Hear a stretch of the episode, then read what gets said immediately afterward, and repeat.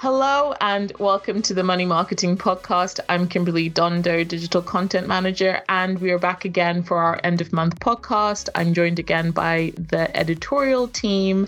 So I will let everyone introduce themselves. Hello, I'm Katie Pigden, editor of Money Marketing. Hi, I'm Lois Vale, chief reporter. I'm Michael, news editor. I'm Darius, investments reporter. Okay, great. Thank you guys for coming back. We're slightly light on the team, um, but you know how August does what August does. People are all over the place. Um, but I'm glad you are all here with me. Um, so I guess we'll get started by talking about some of the stories that you covered in August. So, Darius, I noticed you had quite a few in our um, top 10 stories. So, are there any particular stories that stood out for you? Um, well, the one that uh, came top was regarding um, consumer duty and um, um, if it should curb or end active management. And that was one that got a, lot of attention and a, a lot of comments.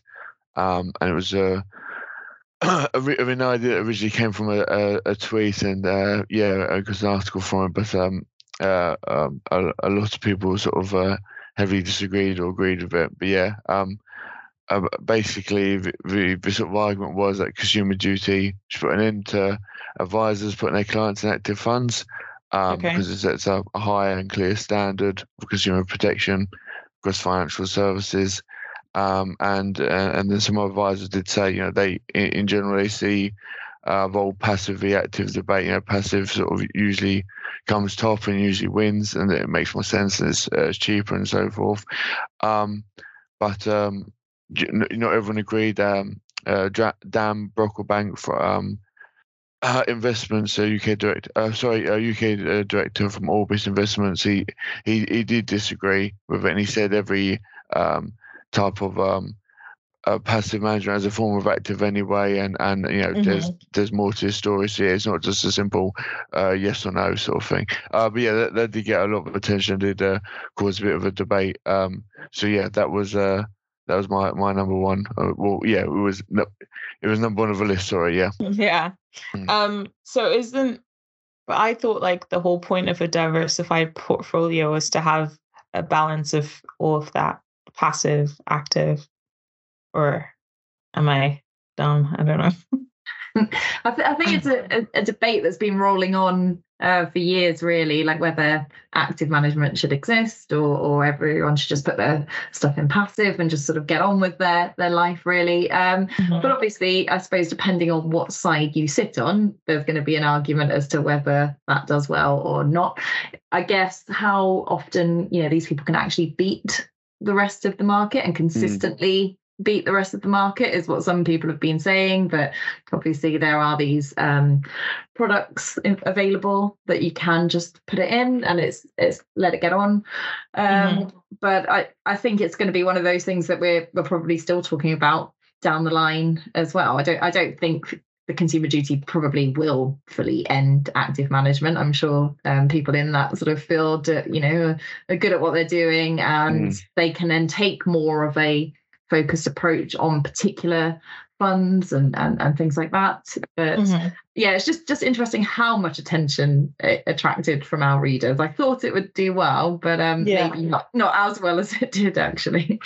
I guess some people are very passionate about it. Um, but uh, what about you, Katie? Uh, you, I saw you dipping your toes a lot more uh, this month when it came to writing. Yeah, I've been back into sort of um, doing some news. Um, so I had a little chat with the Quilter CEO um, as sort of platform results and things were coming out, uh, they mentioned that they are looking at a different sort of strand of advice as well. So they've got their network and their national, and then they're thinking of doing sort of something that fits in between that.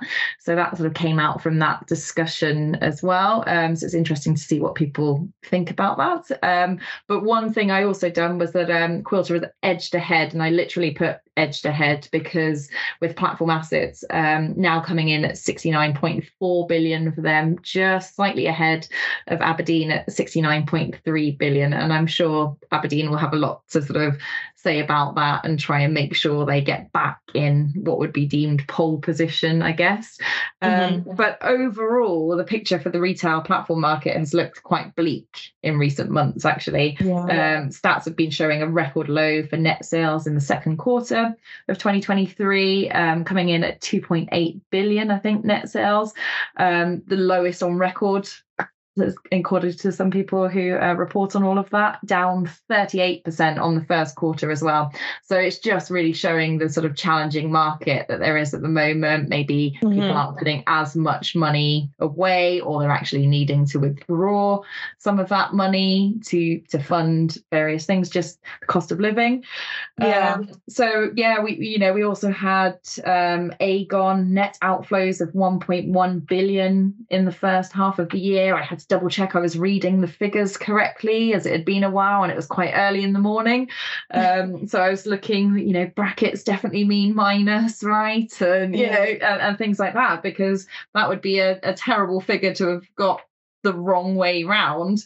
Um, so I think, you know, it's just a, a a challenging time. Platforms are sort of noticing that um, more than some other areas, really, where just sort of it's hard to hold on to that money. Um, yes, a lot of them are still sort of saying, well, we're still investing actually in the platform and the technology and stuff behind it.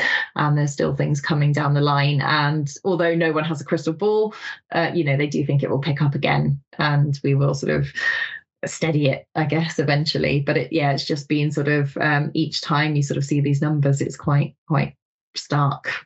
Yeah.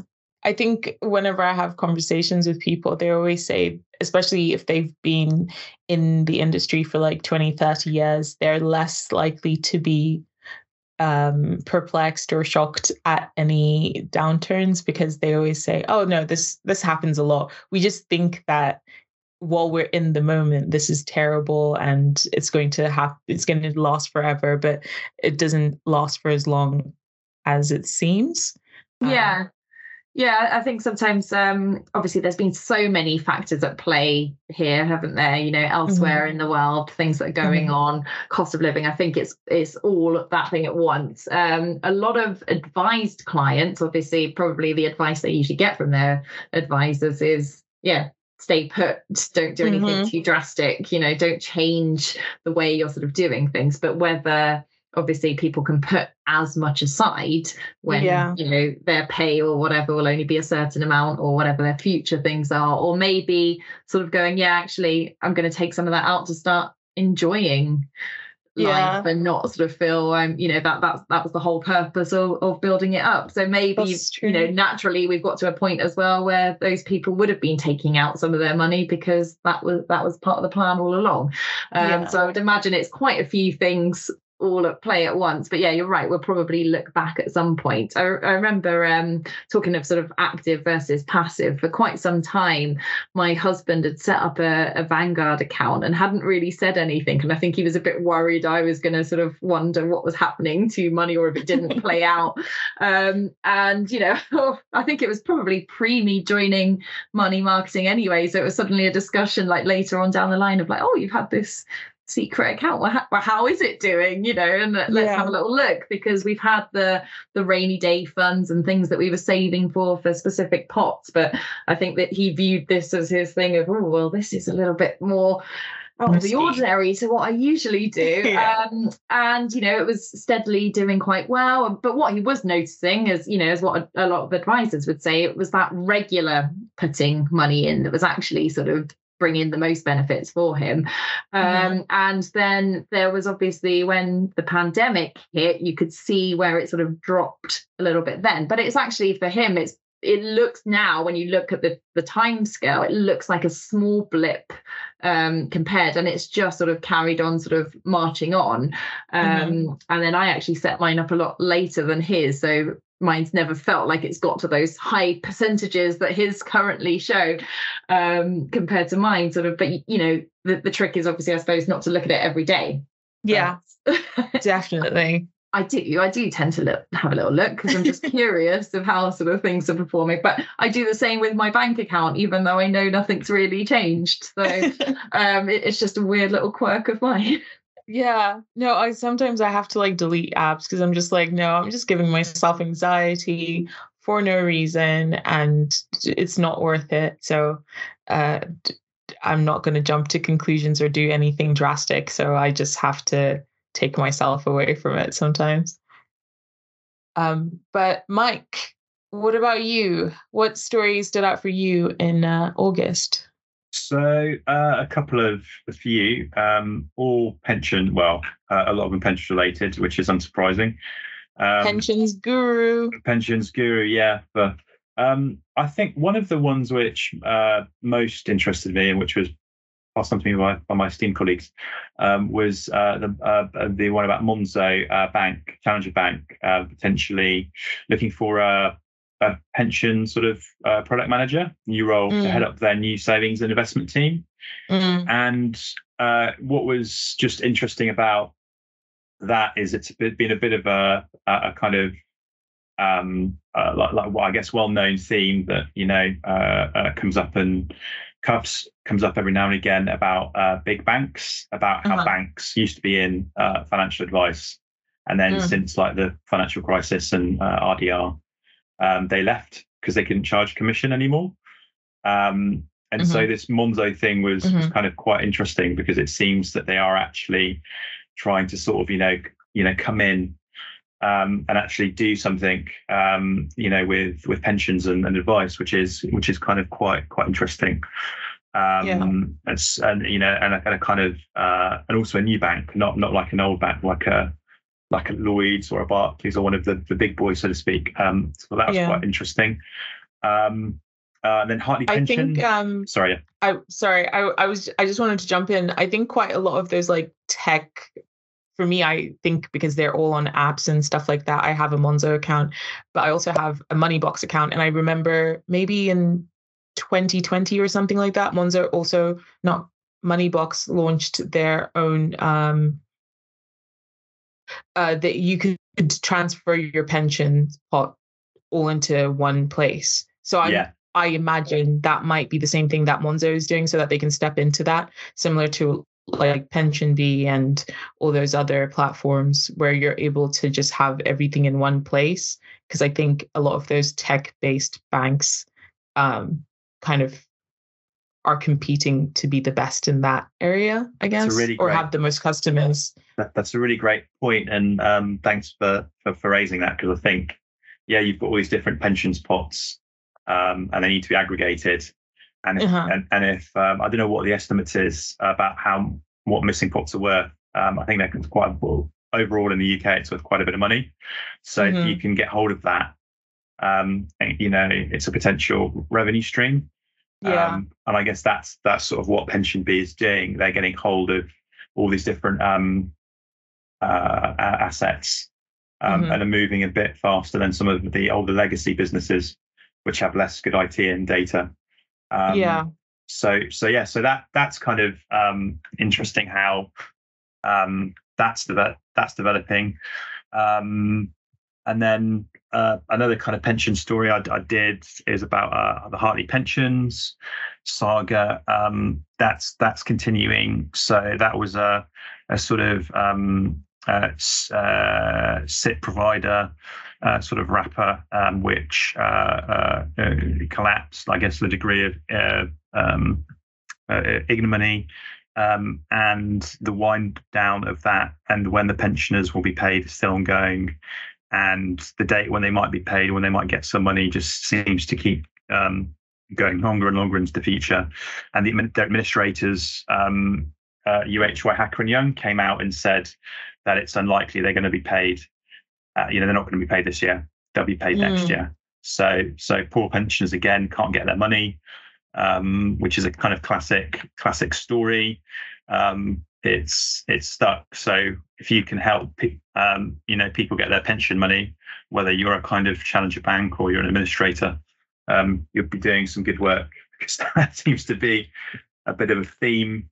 Um, you know, it's a bit of a theme in August. Um, and then I think the the uh, uh, a couple of other ones I wanted to mention. Um, Mhm. One was that the government extended its its uh, cold call ban Okay. Um, from uh, pensions uh, product like pension products to all financial products.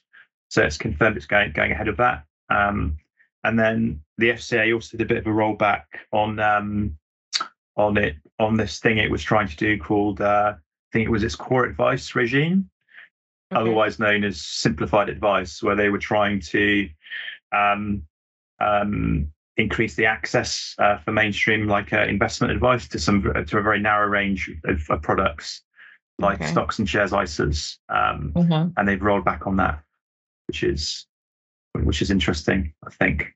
Um, and then just looking at it as part of their broader um, advice review. Yeah. Um, so yeah, no was shortage that of well things going on. received or? Yes, it was actually uh, because they the reason actually why they didn't go ahead with it um, was because people told them not to in terms of the, the feedback to their consultation. So so they are they are listening. They listen. which yeah. is which is which is good because Good. that doesn't always seem to to to um, happen, or at least that's a complaint from advisors. So it, Yeah. it does show then if a consultation's put out that it is worth people putting their response to it. Then I guess you know I guess sometimes people think oh I won't bother with that or here's another consultation. But you know Mhm. if that's been the thing that the FCA has actually then looked at that advice that's um that, that's come through and people have said well don't really think this is something you should be focusing on and it's decided to act upon that that, that that's got to be seen as a positive I would think. Yeah, Definitely. Definitely, and as and thanks for bringing up that point, Casey, because actually I remember when I was writing the article, for some reason I was somewhat surprised Yeah. that the FCA had actually res- responded to and then done something. So even in my own reaction, um, uh, you know, I had actually surprised. Oh, they actually have listened, and I don't know if that that feeling or perception is fair or accurate, but I guess it does go to show that that you know when you have that initial reaction to to something, you know, why do you have that feeling? Is there any legitimacy to that to that feeling or perception? So so yeah, Yeah. um, but yeah, but exactly respond to FCA consultation. hmm Um, and finally, Lois, what did you have that you covered in August that was quirky and fun? Oh, you want quirky and fun first? Yeah, yeah.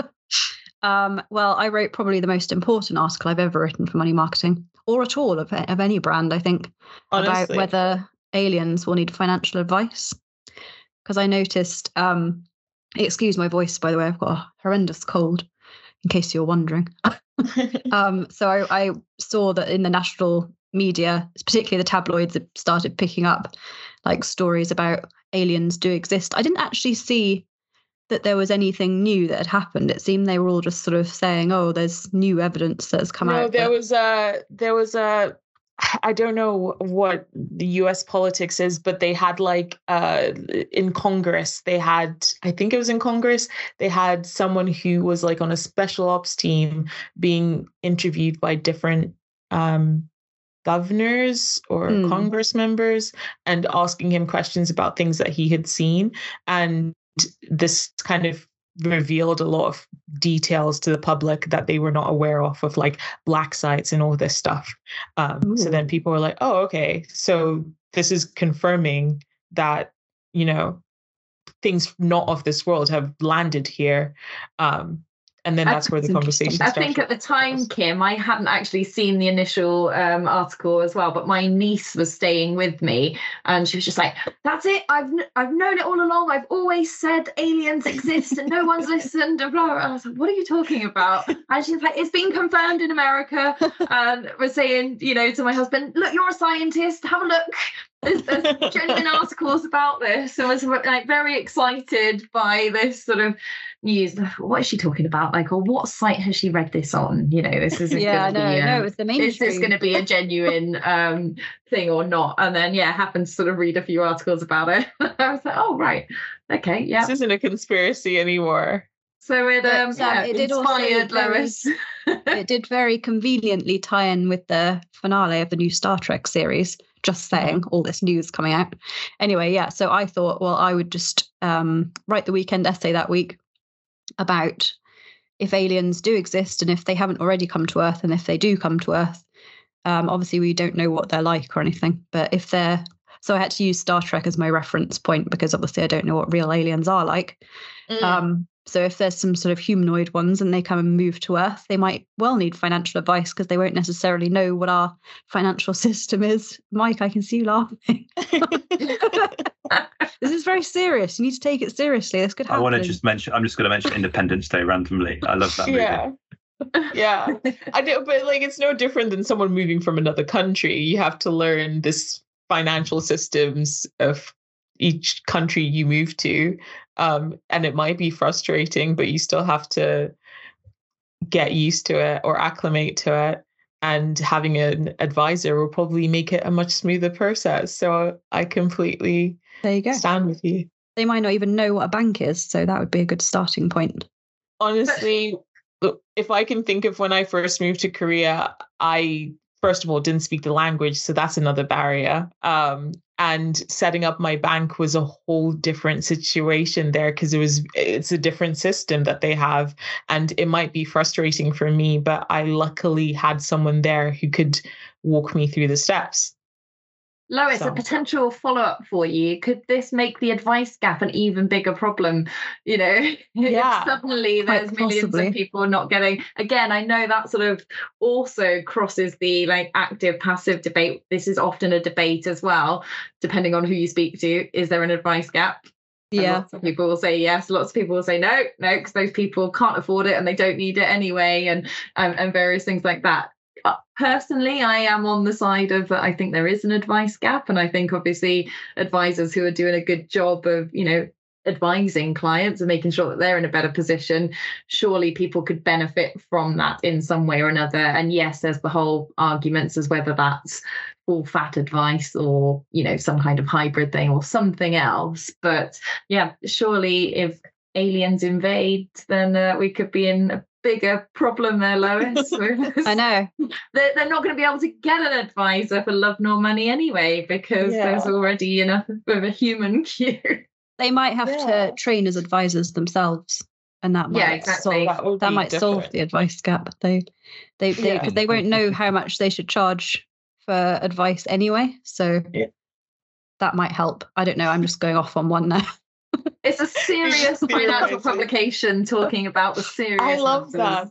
exactly. I did get you some never know someone might pick this episode up in um like i don't know 10 20 years when aliens are roaming freely and they'll be like wow they were ahead of the curve Yeah, thinking about these things um, I think that will definitely be the case. Yeah, Um, make sure you've got it like to ready to repurpose the content yeah. at the time. Yeah. Yeah. yeah i'm gonna uh, put a notification in my calendar um but also uh i did see another weekend essay that you wrote lois um uh came out About how unfit I am. yes financially and physically and honestly who can i think everyone can relate Yeah, I was just so I was saying um I'd gone to the gym for the first time in more than a year because I sort of tried to get back into the fitness after lockdown when I just completely I know some people use lockdown to like get super fit and better themselves. I just used it to watch everything on Netflix and Amazon Prime. I didn't exercise at all. I think I went out for like one walk a day. So I completely lost fitness. Then I sort of started getting back into it again, and then I just stopped again for no apparent reason. Hadn't done it for over a year. Um, went with my sister because she was staying and she wanted to carry on her sort of fitness drive she's been on. Um, and so she was like, "Oh, come to the gym with me." So I did, and I, as I put in the weekend essay, I just about managed to limp one kilometer on the running machine at about eight point five kilometers an hour. And then I was complaining to her, going, "Oh, it's so annoying. You know, I used to be able to do so much faster. I used to just sort of run 15, 16 k without even thinking about it." And she said. Why don't you stop saying I used to be able to and start saying soon I'll be able to or in the future I'll be able to? And it kind of made me think because I probably get too hung up on what um, it, it, it, it's going to come back around to finance. Don't worry, I'm not just talking about yeah the gym. Um, sort of get hung up on what I used to be able to do, or sort of stuck in my current phase and not really be able to get out of it. And if if um, if you have a very short termist mindset like I do, it's very Mhm. hard to sort of think beyond a couple of weeks into the future. So all I can do is just sort of think back to what I was like in the past. And the more I think about it, the more it stops me from because I just think, oh, I used to be so much better. You know, I'm never going to get back there again. So what's the point in even trying? It's just that's the sort of attitude that I start. And it's not very helpful because then obviously Yeah. I'm not going to better myself in the future. I And yeah, it know, yeah, I, but I think a lot of people get stuck in that for a period of time, and then you kind of realize this isn't going to work, and then you pick yourself up and you fix whatever it is that is bothering you. Yeah, like with finances. So as um, everyone probably knows, I'm in quite a lot of debt, and um, so I just start thinking, oh, what's another hundred pounds? Doesn't matter because I'm already in thousand pounds worth of thousands of pounds worth of debt.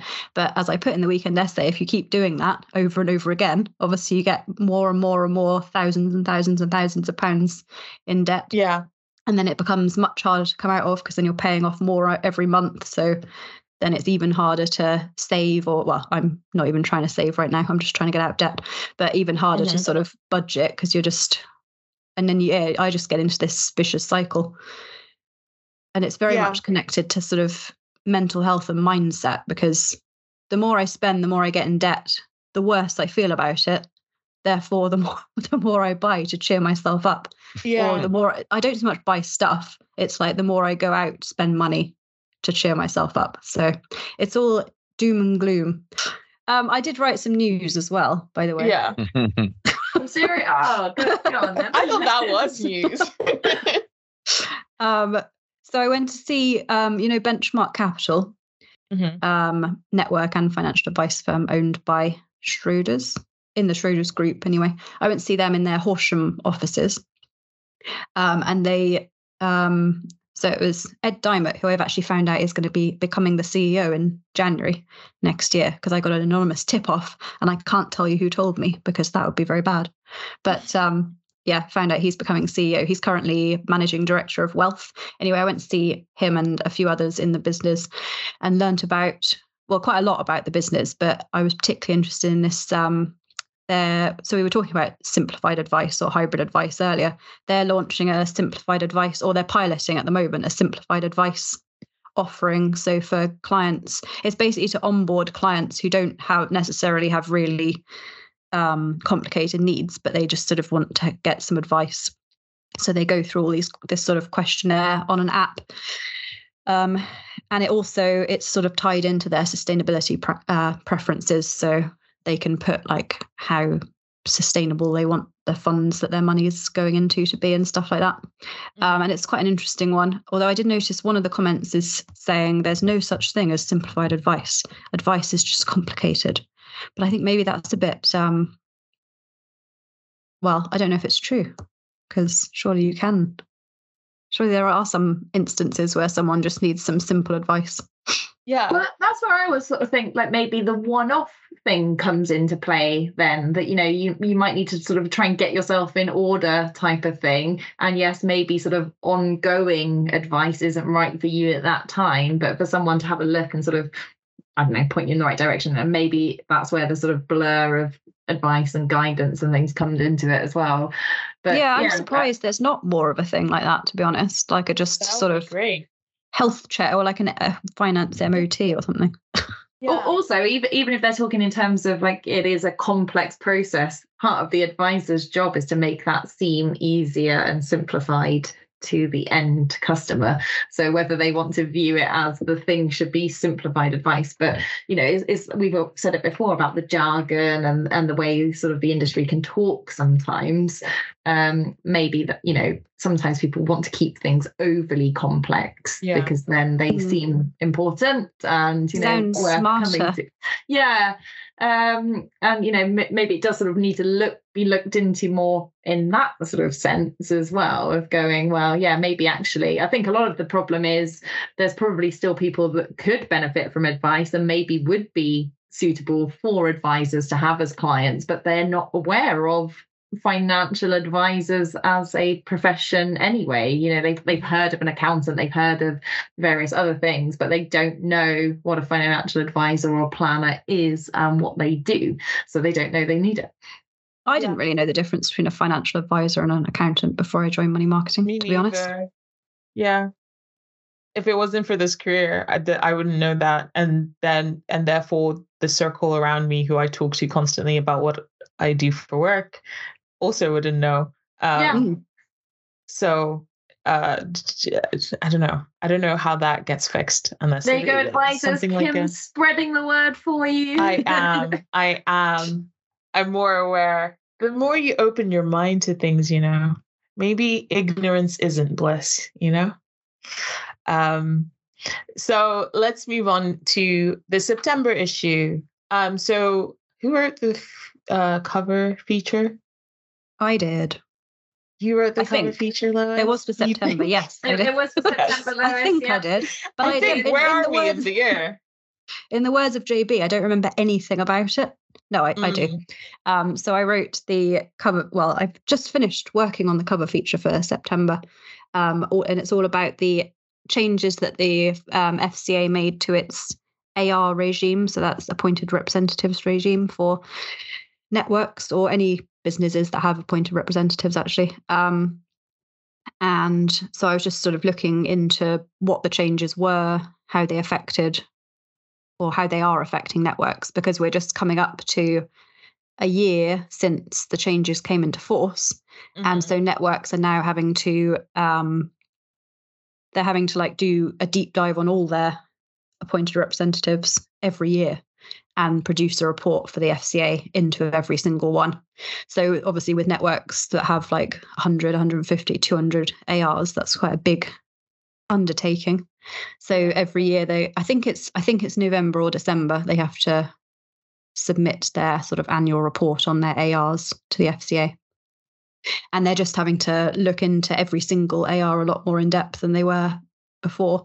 So I spoke to a few different networks. Some of them, or one of them, was saying that they've noticed a massive, like, burden has been put on them, having to look into every single one because they said, well, we wouldn't onboard a bad AR, so we kind of and, and we've we've known quite a lot of them for you know decades so we trust them and it's a lot of work having to look in depth every single one but then others other networks that i spoke to say well we haven't really noticed much of a difference because we were looking into all our ars anyway when they onboarded so i don't know anyway i've gone into quite a lot of detail there and i don't want to ruin too next much month away. for you Although say, saying that, um, just to sort of go back to news slightly, just as we were going to print, an interesting story came out, Lois, which I think you Oh, covered. yes.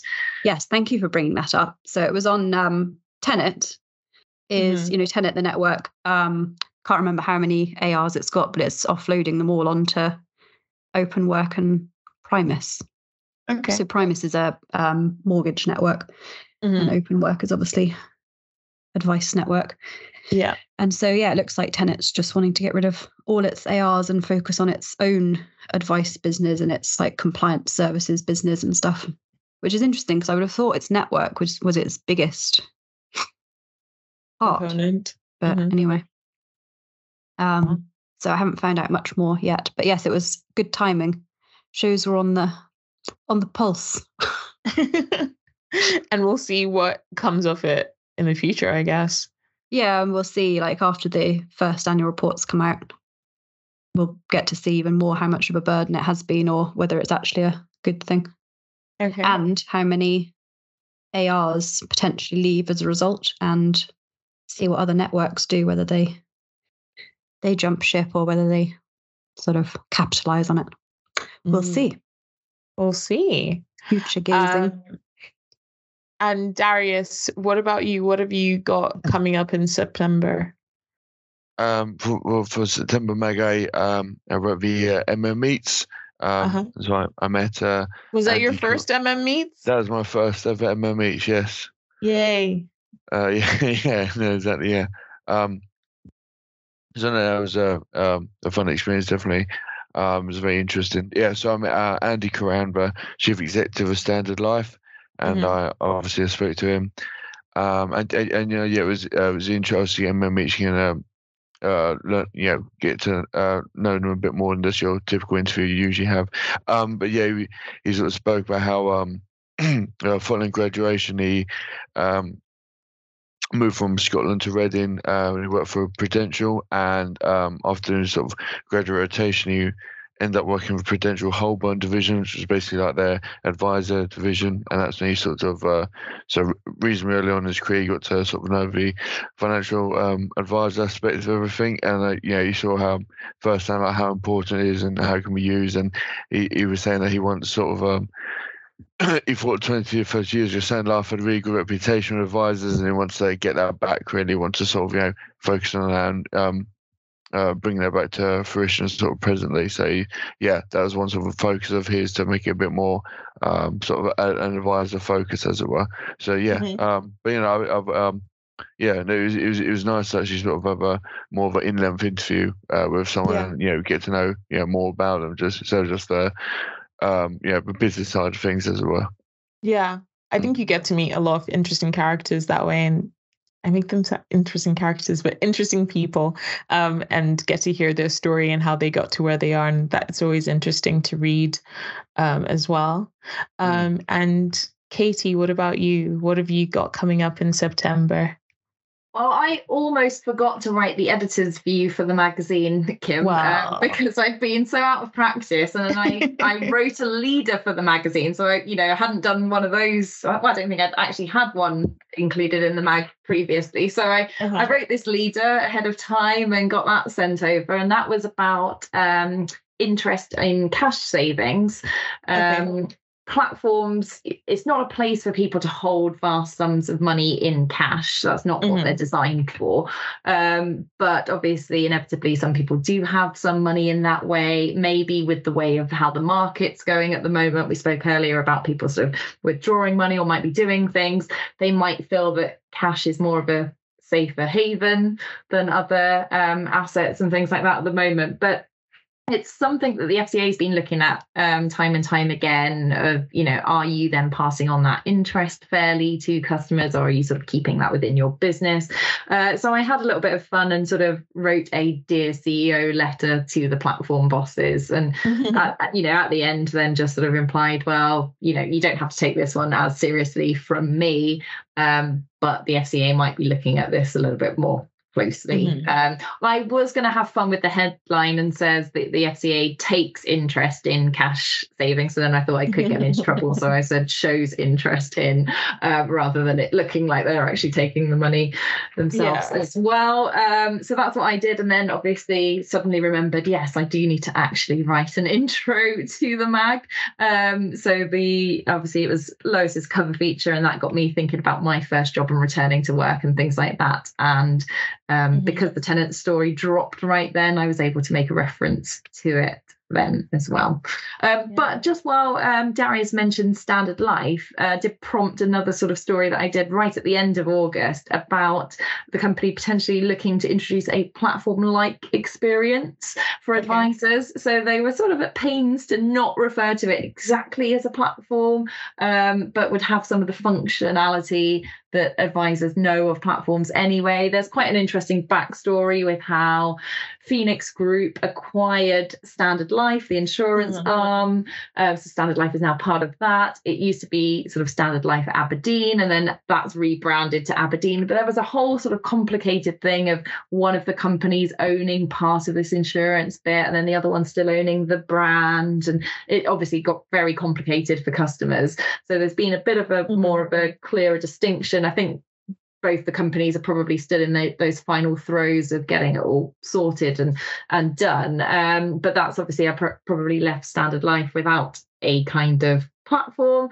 Um, and yeah, so I've got information about that that they're looking to sort of do that, and also um, had a story about its parent company, Phoenix Group, looking to recruit for a, a, small number of roles, admittedly, that could be potentially at risk of redundancy um, down the line. Yes. So it's just unfortunate for them that while I was sort of trying to find out information about this platform and who they might be recruiting for, I just happened to look through a few more job applications and um, advertisement, sorry, um, and and saw then that yeah they're looking to they, they to be fair to them they've put a clear note on it to say that this could be at risk of redundancy and it's not definitely, um, but that with their whole reassure business and things like that that that, that could be an interesting one um, as well. So I think those two came right at the end of August, so I think I can slip them in now as well. Yeah, no, they're definitely interesting stories. And I think for people who might have been looking at those jobs, they might be like, oh, maybe I missed that section. And you gave them a heads up. Yeah. Um, and finally, Mike, what have you got coming up in September? Where will you be in September? Where will I? Where will I be? Well, uh, obviously, uh, well, I've got a leader coming up mm-hmm. in uh, in uh, September, which is about the uh, Mansion House reforms, um, which were announced uh, by Jeremy Hunt as part of his Mansion House speech. Mm-hmm. Um, and I was just making light of uh, those uh, a lot of those big big reforms um, and what they might mean for the advice market, um, what they might mean for people with pensions, and what they might mean for, I guess, also um, in my old world uh, pension scheme uh, trustees as well, because quite a few of the um, reforms were were touching on that. I think the big themes uh, in those reforms, sort of headline themes, were sort of uh, consolidation, mm-hmm. um, make it you know consolidating the uh, the market um, a lot more, uh, and also by the back door trying to kind of make pensions the sort of um, magic money tree for the government. So I think those are the two, two, two things which are quite interesting. Yeah. Um, so that's what I wrote. And then in terms of personal news, um, yeah. Uh, uh, which everyone on this podcast already knows, but maybe the, the wider world doesn't. Um, uh, uh, this will be my last podcast. Um, boo. Boo. I, was going to do as well. I also just Bye, love, I, I just love the way that you asked that question. You had a real edge to it at the beginning. I really noticed that, Kim. It was like, so where will you edge. be? Where will I, you my, be in my September? Tone, my tone was literally light and happy. Yeah. Happy no, no, for you. Happy. No, thank you. Um, no, no, no, just, just, just kidding. Um, no, so uh, I will be. Um, I'm, I'm leaving money marketing after nearly uh, six years. Um, Honestly, that's a lot of commitment. I which is you. so, so. Thank you. So I've so I've been at money, money money marketing since December 2017. December 2017, um, and uh, I will. Um, so I'll be leaving in mid September. So yeah, completely so, different. Looking at different stuff. Completely different. So so I'm going to be uh, having to probably build myself up up quite a bit uh, quite a bit again with loads of meetings and uh, um, learning about new topics. But um, a whole um, new exciting chapter. Yeah, a whole new exciting chapter. So so um, so yeah, um, sad to say say goodbye, uh, but also excited about um, the next step. Um, uh, I, I, guess my life really at money marketing has been about pensions, mm-hmm. um, and kind of mid September when I leave will also sort of also mark another anniversary because I became a pensions journalist in mid in in kind of mid September 2014. So it'd been nine years writing about about pensions, either for trustees in my first life, professional pensions, or or advisors. So yeah. so yeah. Um, and so it's like you're growing up. Yeah, growing up. You're evolving. Yeah, no, evolving. Yeah, yeah. So so um, yeah, I've learned a tremendous amount, and um, you know, thank everyone here. Um, you know, really good team. But but yeah, it's um, you know, life happens, things change.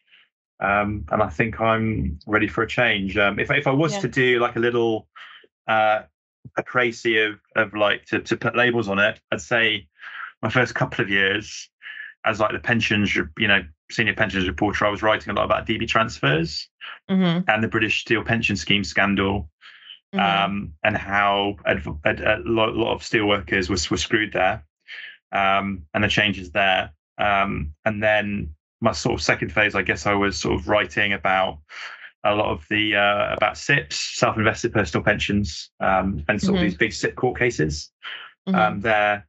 Um, um, and then sort of I guess the sort of final stage was sort of being becoming like news editor and then like acting for a bit was learning about sort of management and how to run things and and processes um, and and and stuff. Um, so which is um, completely completely different, but um, invaluable. So so yeah, a lot in those um, nearly six years. Yeah. Well, we're, we're all very excited for you, Mike, with what the future holds, but also obviously very sad to Thank see you. you leave our team. Um, will you still be listening to the podcast? Because obviously we discuss very important things like aliens. Yes, so I think aliens. yeah, Yeah, it's, yeah. it's vital that you keep listening. Um, and also, you know, we might still let you come to the MM Awards if you'd like to. I know you Thank leave you, mid yes. September. I but, think, I um, think, so a little I think, plug yeah, there. I think I would the like to. I awards. think, I think I would, I would like to. So that's Well- the thing. So, so, so big changes, both personal and professional. We're all happening within. Exciting. Exciting, yeah, but but also a bit sort of like, oh, you know, um, But that's but like- life. that's life, yeah. So, Mm. so it's sort of a bit anxious, but also like, you know, positive excitement about about like the changes and and things. Um, and I think the other thing we have to mention as well is that we have to say, Darius, you know, passed passed his probation with flying colours, and um, Yay, Darius, you're sticking so, with us. So Yeah. brilliant, yeah. So so that's the other thing. So so yeah, and got the first and then meet sim, uh, Yeah. which is really good and uh, read very well. Um, and you also got some good good uh, praise, didn't you, on your Basset and Gold um, coverage, which was as Uh, well from a, from an investor, was it, uh, or an ex investor?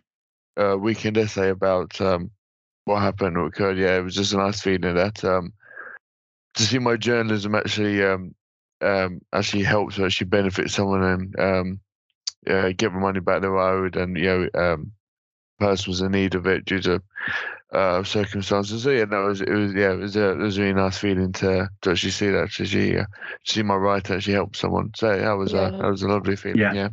and That was, was less than six months in the role by that stage, Darius. So very Yeah, good. no- Very Yeah, good. no, yeah. Excellent. Mike, you've started now. You have to congratulate each of us for something. Uh, why are you doing this? Um, I'm not gonna. I'm gonna control this and say you don't have to do that, Mike. You can do that off the mic. Um, I'm going to wrap up this end of month podcast by saying, like Katie mentioned, we do have the Money Marketing Awards that are coming up on the 21st of September. Um, so if you haven't got your seat, you haven't got your table, what are you doing? This is going to be the best event in financial advice this year. Yeah, I said it. Ever.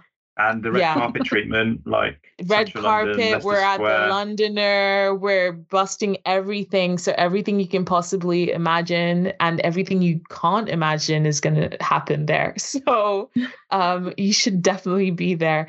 And also look out for our conference uh, money marketing interactive london which will be in october um, so if you haven't signed up for that either make sure to head to the website and get your delegate tickets. So, yeah. Um, and also subscribe to the magazine and follow us on all our social medias. Um, but again, thank you guys so much for joining me for this end of month podcast. And sayonara, Mike. this is the last one. I'm trying to think of a different way to say bye. But yeah, thank Au you. revoir, For... au revoir. That, I mean, that sounds Yeah, that sounds no. much nicer than sayonara. but sayonara is like a final, I don't know, in my mind. But yeah, thank you, Mike, for everything you've done. And uh, yeah, Thank you. good luck. And else, thank you. Yeah, Absolutely. Thanks, guys. Thank you. thank you. Thank you, everyone.